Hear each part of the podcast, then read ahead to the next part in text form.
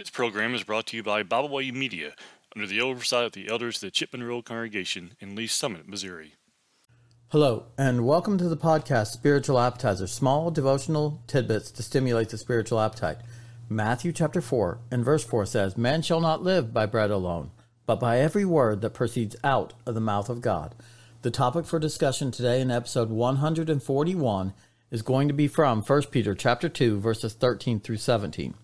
If we are more concerned with who the next president is going to be than with who is king of our lives, then we need to reconsider our priorities. 1 Peter chapter 2 verses 13 through 17 read, Therefore, submit yourselves to every ordinance of man for the Lord's sake, whether to the king as supreme, or to governors as to those who are sent by him for the punishment of evildoers, and for the praise of those who do good.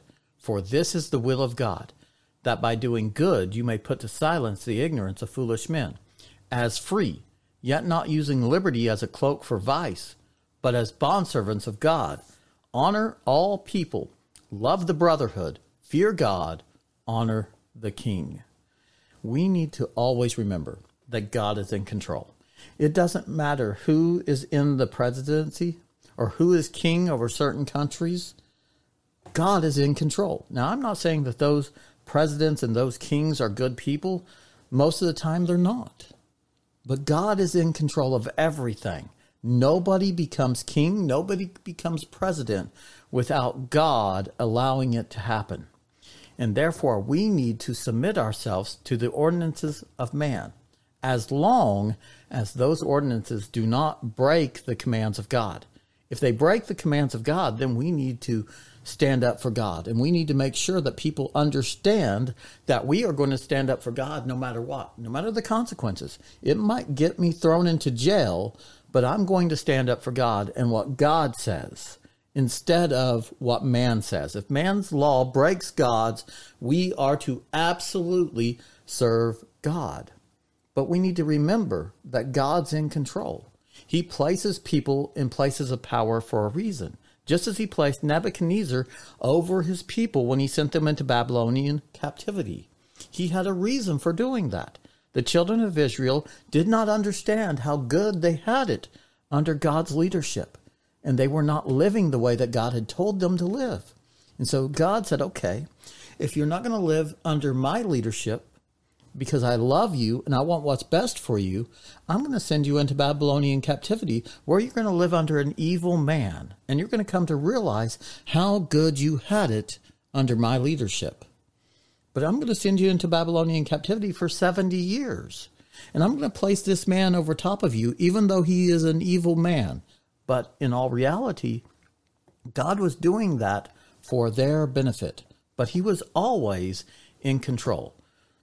If we are more concerned with who the next president is going to be than with who is king of our lives, then we need to reconsider our priorities. You see, in a certain way, this is exactly what Israel was doing.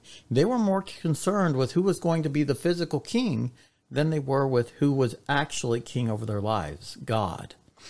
In Joshua chapter 24, verses 14 and 15, the Bible says, Now therefore fear the Lord, serve him in sincerity and in truth, and put away the gods which your fathers served on the other side of the river and in Egypt. Serve the Lord.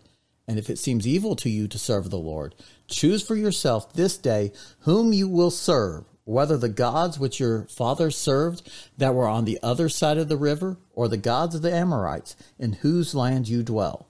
But as for me and my house, we will serve the Lord.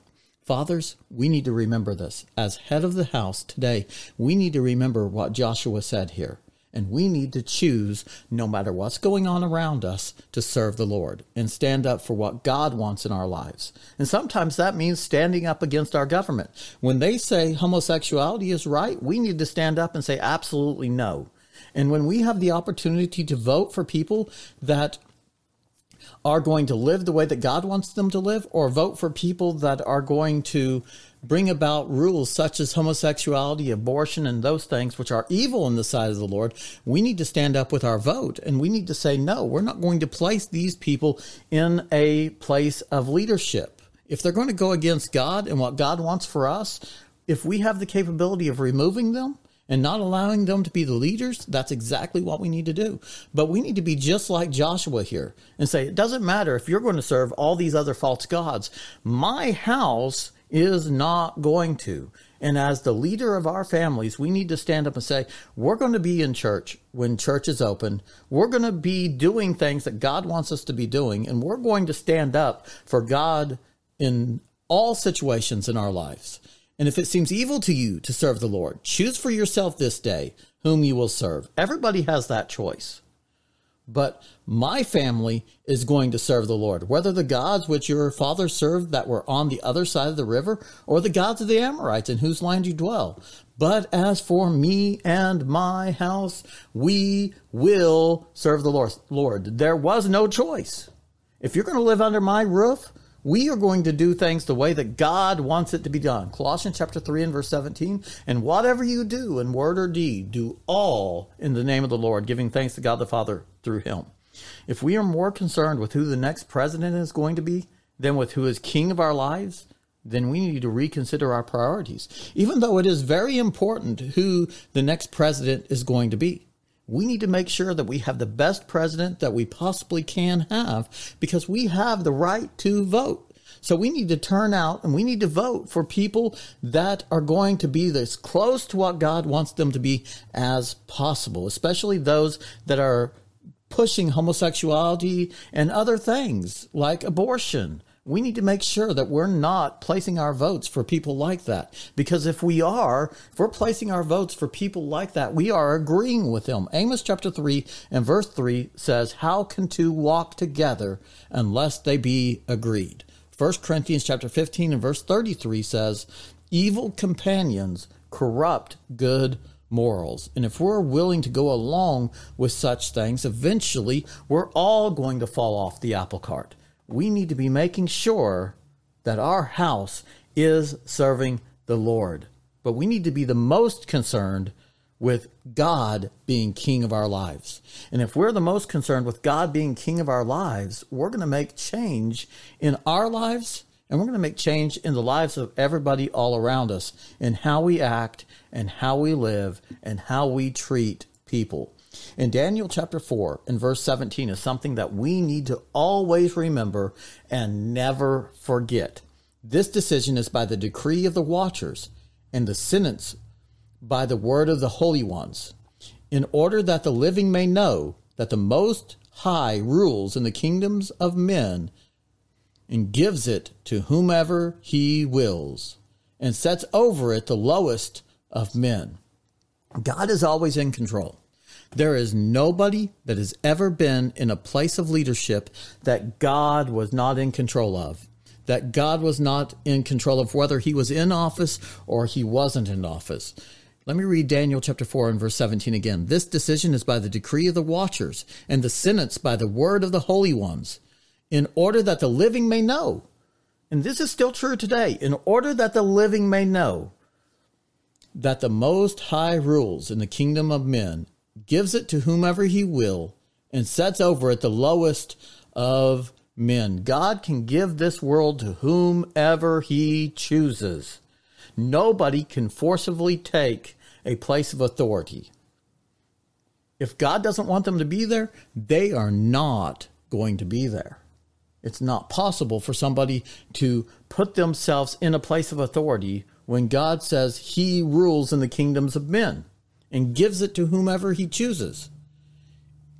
God wanted Nadab, or I'm sorry, Nebuchadnezzar to be in rule in the kingdoms of men in the time of the Babylonian captivity. Nebuchadnezzar did not come in and just wipe out Israel of his own will. If God would not have wanted it to happen, it would have not, never taken place. And that is something that we need to understand. God is in control of everything. Now, again, this does not mean that we should not stand up and say, no, I do not believe in homosexuality. No, I do not believe in abortion. No, I do not believe in doing anything that is against God. And if we have the power within our capabilities of changing that, then our vote should be for the best possible candidate. In Matthew chapter 28, verses 18 through 20, it says, And Jesus came and spoke to them, saying, All authority has been given to me in heaven and on earth. Go therefore and make disciples of all nations, baptizing them in the name of the Father, and of the Son, and of the Holy Spirit, teaching them to observe all things that I have commanded you. And lo, I'm with you always, even to the end of the age. Verse 18 is something that we need to remember. All authority has been given to Jesus in heaven and on earth. And the most important thing that we can do in this world is to follow what he says next. Go therefore and make disciples of all nations. The fewer non Christians there are in the world, there are fewer people to vote for evil people. If we're teaching people to observe the commandments of Christ, then they're going to use their vote the way that they need to, to vote for people that are going to, going to make this country great again. If we are more concerned with who the next president is going to be than with who is king of our lives, then we need to reconsider our priorities. We can affect real change in this world by simply understanding all authority has been given to Jesus and then going and making disciples of all nations. If we will simply do this and teach people about Jesus and help more people come to God, there will be fewer evil people in this world. The way that we truly affect change is by teaching people about God. That's how we truly affect change in this world. In Acts chapter 5 and verse 29, the Bible says, But Peter and the other apostles answered and said, we ought to obey God rather than men. And this is very true. This is always true. Whenever somebody asks you, no matter who they are, to do something that is not right with God, whether they're a leader in the community, a leader in the state, or a leader in our national government, we need to tell them, no, we cannot do that. Or they can just be an everyday person. If they're asking you to do something that is against God, we cannot do it because we ought to obey God rather than men. This is the most important thing in our lives. And in order to help us do this, we need to remember that God is always in control of everything in our lives. And if the government is saying this or that and it opposes God, it doesn't matter the consequences. We need to say no. We need to say we ought to obey God rather than men. This means we need to stand up and say, the things that are going on in this country, they're not right. And if that means talking about things that are publicly said by our government to be ways that they believe are right and that we need to go and they're against God, we need to publicly stand up and say no, even if it means calling that person out by name and saying, this is what they believe and this is what God teaches. We need to stay away from evil no matter the cost, because God is always right. God's never wrong.